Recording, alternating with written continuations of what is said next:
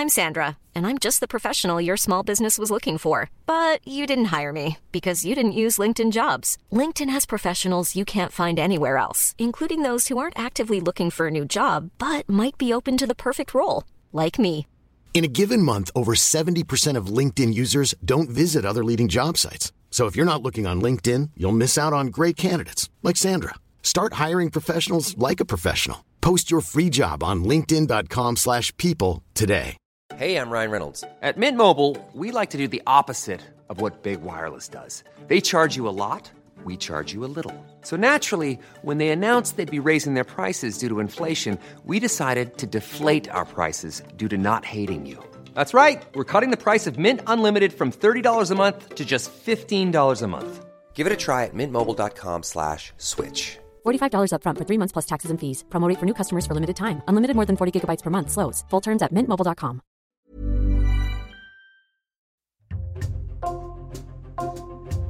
Bonjour, c'est Jules Lavie pour Code Source, le podcast d'actualité du Parisien. Le mardi 5 septembre, Nicolas, un lycéen de 15 ans, s'est donné la mort chez lui à Poissy dans les Yvelines. Il avait été victime de harcèlement scolaire tout au long de l'année précédente. Ce suicide a révélé plusieurs dysfonctionnements. Ses parents avaient notamment reçu le 4 mai une lettre du rectorat leur demandant de changer d'attitude envers le proviseur sous peine de poursuite pour dénonciation calomnieuse. Un courrier condamné par la chef du gouvernement Elisabeth Borne et Gabriel Attal, le nouveau ministre de l'Éducation.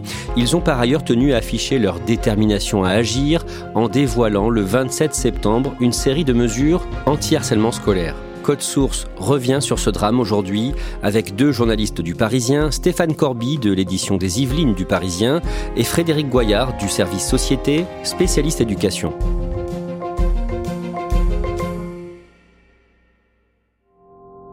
Le 9 juin, Frédéric Goyard, nous avons parlé dans Code Source d'une ado de 13 ans, victime de harcèlement, qui s'est suicidée le 12 mai. Elle était scolarisée à Vendin-le-Vieil, dans le Pas-de-Calais. Elle s'appelait l'INSEE.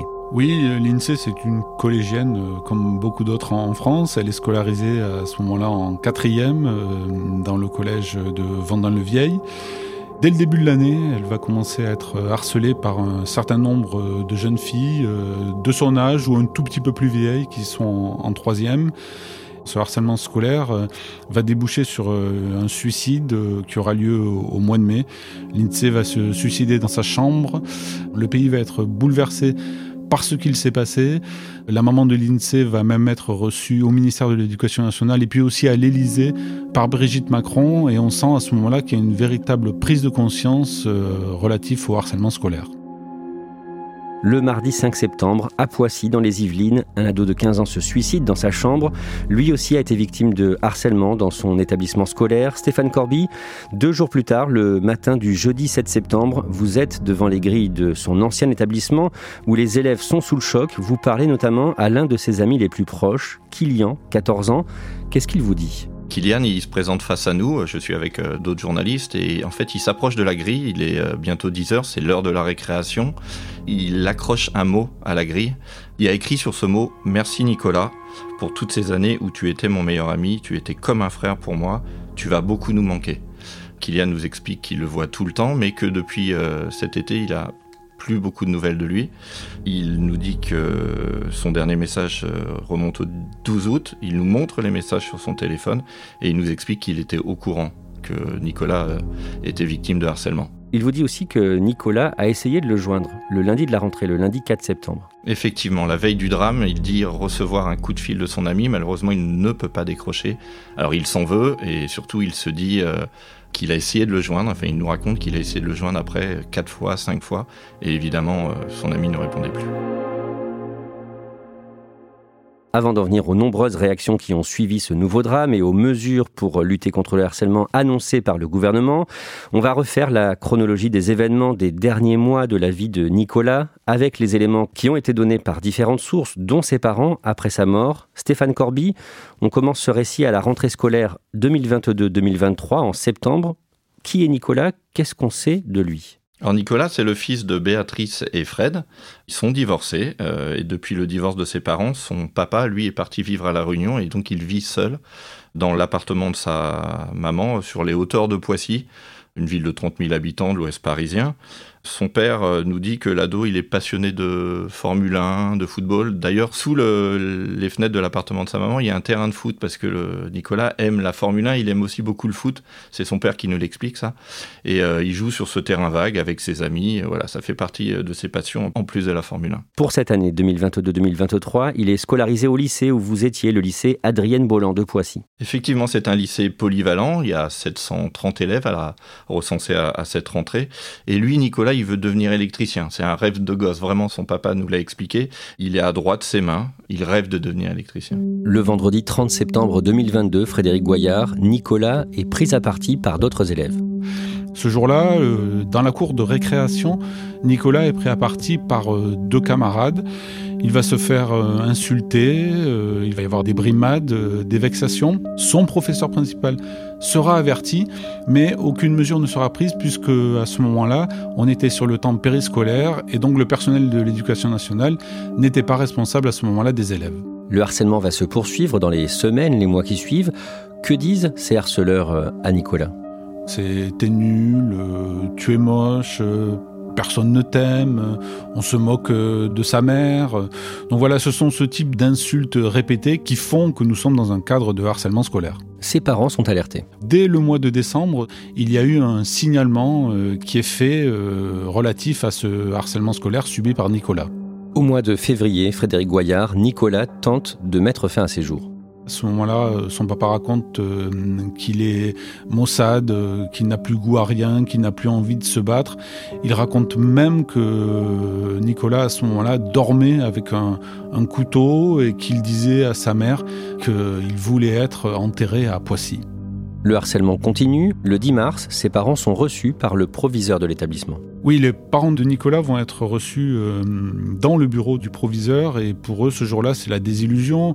Ils ont vraiment le sentiment de ne pas être écoutés par le proviseur et qui remet même en cause ce qu'ils avancent. C'est-à-dire que pour le proviseur, ils n'ont pas euh, d'arguments significatifs qui décriraient le harcèlement euh, subi par Nicolas. Le 22 mars, les parents de Nicolas alertent un service de lutte contre le harcèlement scolaire qui dépend du ministère de l'Éducation nationale. Oui, parce que dans chaque département, euh, il y a une antenne, on va dire, du ministère de l'Éducation nationale vers laquelle les parents euh, dont les enfants sont victimes de harcèlement peuvent se tourner. Donc ce jour-là, les parents de Nicolas vont alerter ce service qui, bien sûr, va faire remonter l'information auprès du rectorat. À cette période, Frédéric Goyard, Nicolas est en contact avec des policiers municipaux dans le cadre d'un programme de réussite éducative. Oui, ce sont les programmes qui sont menés dans plusieurs euh, établissements scolaires et à ce moment-là, les élèves peuvent euh, rencontrer euh, des éducateurs, une assistante sociale par exemple, ou également des policiers municipaux. Et ce jour-là, Nicolas va se confier à des policiers municipaux qui vont lui conseiller de déposer une main courante euh, au commissariat de Poissy, ce qui sera fait euh, quelques jours plus tard euh, auprès de cette institution. L'adolescent est reçu plusieurs fois par une CPE, une conseillère principale d'éducation de l'établissement. Il aurait été reçu au moins cinq fois par une conseillère principale d'éducation du lycée.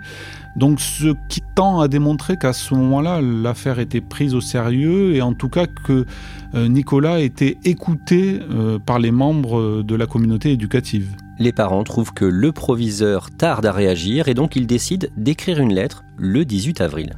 Ils se demandent euh, pourquoi ils n'ont pas reçu de réponse, quelles mesures ont été prises pour protéger leur fils. Donc, ils écrivent au euh, proviseur de l'établissement. Ils lui disent aussi allons-nous déposer plainte et vous considérer comme responsable si une catastrophe devait arriver à notre fils? Il leur répond deux jours plus tard en envoyant une lettre en recommandé. C'est une lettre euh, assez terrible hein, pour les parents parce qu'encore une fois, le proviseur ne prend pas de gants. Euh, il va leur dire que lorsqu'ils sont venus le rencontrer, euh, encore une fois, il n'avait pas vraiment de preuves tangibles du harcèlement euh, subi par Nicolas. Donc c'est une lettre qui fait mal aux, parents de Nicolas. Dans un deuxième temps, dans cette lettre, il parle des mesures d'accompagnement qui vont être mises en place sous 15 jours. La famille répond au proviseur une nouvelle lettre, la famille qui se dit exaspérée par, je cite, l'agressivité du proviseur et son manque d'implication euh, dans ce cas de harcèlement. Frédéric Goyard, le 4 mai, les parents de Nicolas reçoivent une lettre du rectorat de Versailles, le rectorat qui chapeaute tous les établissements de l'académie. Oui, c'est une lettre euh, signée par le directeur des ressources humaines euh, de l'Académie du rectorat de Versailles. Il écrit pour la rectrice de l'Académie, donc c'est quand même une lettre euh, signée par quelqu'un de très important, la personne qui chapeaute l'Académie. Et en gros, ce que cette lettre dit, c'est que les propos contenus les parents auprès du proviseur sont inacceptables. La lettre parle aussi de supposé harcèlement, ce qui remet en cause euh, effectivement le fait que Nicolas ait pu subir euh, un harcèlement. Et puis surtout, les parents sont menacés d'un dépôt de plainte pour dénonciation calomnieuse. Nicolas, est-ce que l'on sait comment il prend ça? Bah, très très mal. Sa maman euh, dira même plus tard qu'il n'a plus été le même euh, après euh, cette lettre. À ce moment-là, il ne croit plus que la justice peut le défendre et encore moins la communauté éducative. son papa dira même qu'après ça, il va sombrer tout doucement. Concrètement, est-ce que des mesures sont prises pour faire cesser le harcèlement? Les harceleurs de leur fils vont être convoqués par la conseillère principale d'éducation de l'établissement le 15 mars. L'enquête administrative le démontrera peut-être, mais aucune sanction n'a été prise contre ces deux élèves. Par contre, ce qui est acté, c'est que Nicolas va changer d'établissement. Il va, de son propre chef, semble-t-il, intégrer un lycée, mais non plus en banlieue parisienne, mais à Paris dans le 3e arrondissement. Le mardi 5 septembre, juste après sa rentrée, Nicolas se donne la mort dans sa chambre. Ce drame fait la une de l'actualité dès le lendemain, le mercredi. Un garçon de 15 ans s'est suicidé dans sa chambre hier soir à Poissy, dans les Yvelines. Ce drame à Poissy, où un adolescent de 15 ans s'est suicidé. Il est aux alentours de 19h hier lorsque la maman découvre son fils inanimé. L'adolescent de 15 ans s'est pendu dans sa chambre. Et ce jour-là, le gouvernement tient à montrer qu'il est aux côtés de la famille de l'enfant. Oui, cela tranche singulièrement avec l'attitude euh, du gouvernement après le suicide de l'INSEE quelques mois plus tôt, puisque là, les pouvoirs publics avaient mis plusieurs jours à réagir. Là, dès qu'on apprend la mort de Nicolas, euh, Gabriel Attal, le nouveau ministre de l'Éducation, va s'entretenir avec sa maman au, téléphone, et puis il va tenir une conférence de presse improvisée hein, sur le perron du ministère de l'Éducation nationale. Hier soir, un jeune garçon de 15 ans s'est donné la mort. J'ai échangé euh, dès aujourd'hui avec sa mère, à qui j'ai exprimé tout mon soutien. À ce moment-là, il a des mots très forts, hein, bien sûr. Il va dire que c'est un drame qui nous endeuille tous, que nous n'avons pas été collectivement à la hauteur. Il annonce surtout qu'une enquête administrative est ouverte en plus de l'enquête judiciaire qui a été également ouverte, mais là par le parquet de Versailles. Une enquête est en cours pour déterminer les circonstances qui l'ont conduit à se donner la mort et ce n'est pas au ministre que je suis de commenter cette enquête ou d'en révéler les conclusions avant qu'elles aient eu lieu. Stéphane Corby, le jeudi 7 septembre, l'épouse du président, Brigitte Macron, vient rencontrer la mère de Nicolas à Poissy, à la mairie de Poissy, et elle est avec le ministre de l'Éducation, Gabriel Attal. La femme du chef de l'État est une enseignante et elle connaît les sujets du harcèlement scolaire, donc elle arrive, euh, il est à peu près 16 euh, heures, elle arrive sur le perron et euh, elle va monter immédiatement au premier étage dans le bureau de Madame la maire Sandrine Dos Santos, et pendant une heure et demie, Brigitte Macron va écouter, entendre euh, Béatrice, la maman de Nicolas. Elle est elle-même mère de famille, elle essaye de lui apporter son soutien. Euh, c'est évidemment euh, très très difficile dans ces circonstances. Nous, on est avec quelques journalistes sur le perron et il sortira l'air grave comme Gabriel Attal et ils vont quitter donc au bout d'une heure et demie la maman de Nicolas. Le samedi 16 septembre, la chaîne d'info BFM TV dévoile la lettre menaçante que les parents de Nicolas ont reçue du rectorat de Versailles. À la une de l'actualité ce matin, la réponse hallucinante du rectorat de Versailles à des parents en détresse. Euh, leur fils Nicolas, 15 ans, s'est suicidé au lendemain de la rentrée scolaire. Au printemps, ils avaient signalé des faits de harcèlement. Ils ont eu un retour courrier sidérant. Cette lettre provoque de nombreuses réactions d'indignation, Frédéric Goyard. Gabriel Attal va parler de courrier de la honte. Ce courrier est une honte.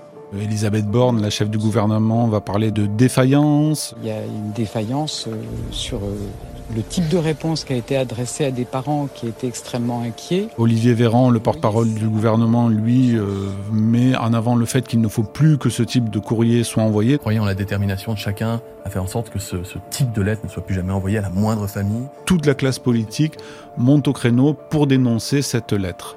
Le lundi 18 septembre, le ministre de l'Éducation nationale, Gabriel Attal, organise une réunion par visioconférence de tous les recteurs et rectrices de France.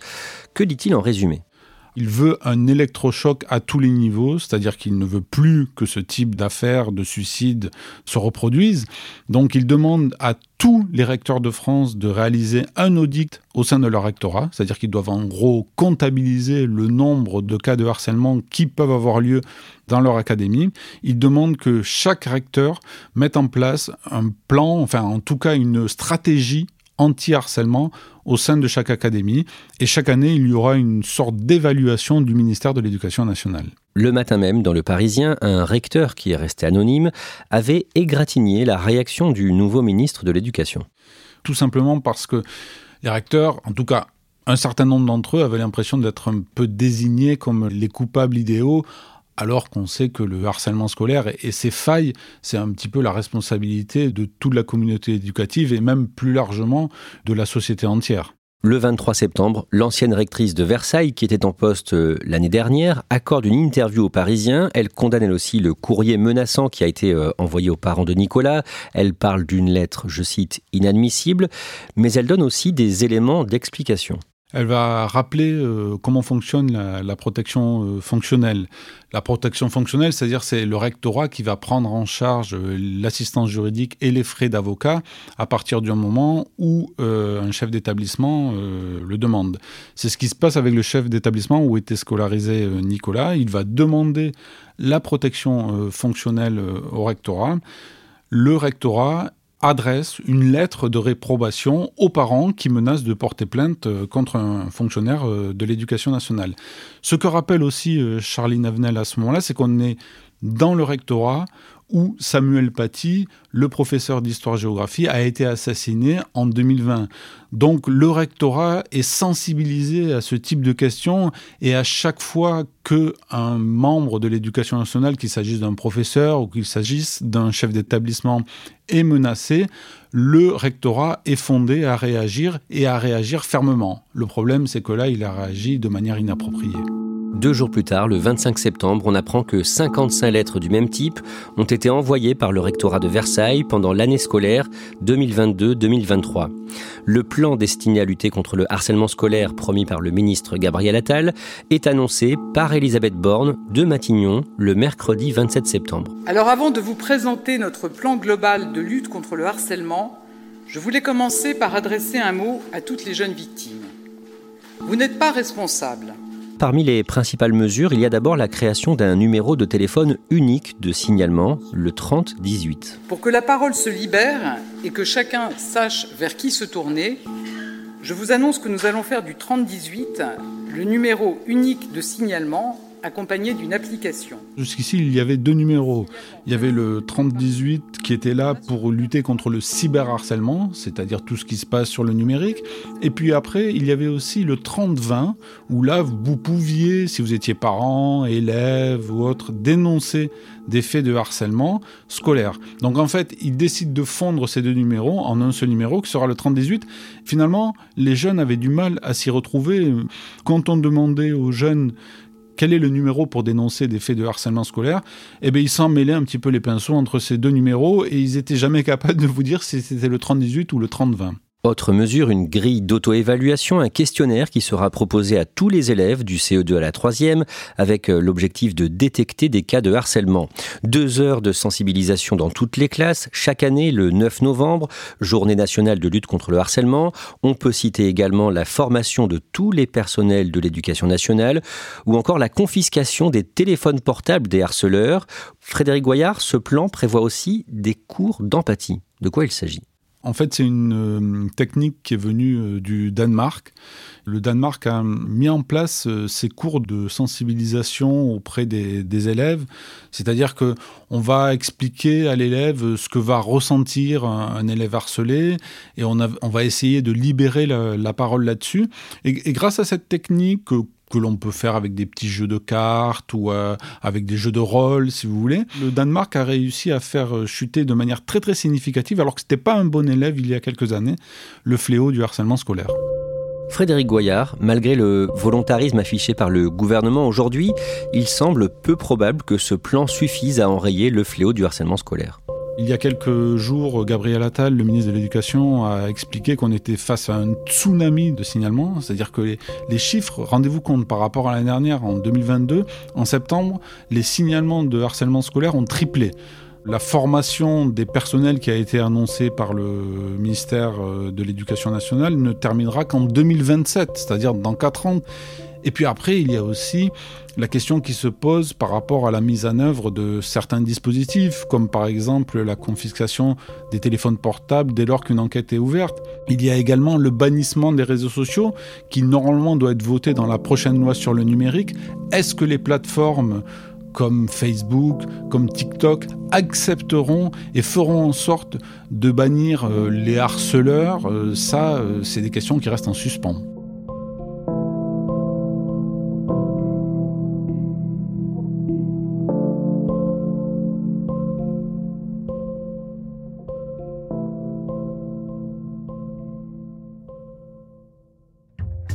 Merci à Frédéric Goyard et Stéphane Corby. Cet épisode de Code Source a été produit par Raphaël Pueyo, Thibault Lambert et Barbara Gouy. Réalisation Julien Moncouquiole. Code Source est le podcast quotidien d'actualité du Parisien. Un nouvel épisode chaque soir de la semaine, du lundi au vendredi. N'oubliez pas de vous abonner sur une application audio pour nous retrouver facilement. Vous pouvez nous écrire code source at leparisien.fr. Et puis si vous aimez Code Source, n'hésitez pas à aller écouter le second podcast du Parisien, Crime Story, un podcast consacré aux faits divers, une grande affaire criminelle, chaque samedi dans Crime Story.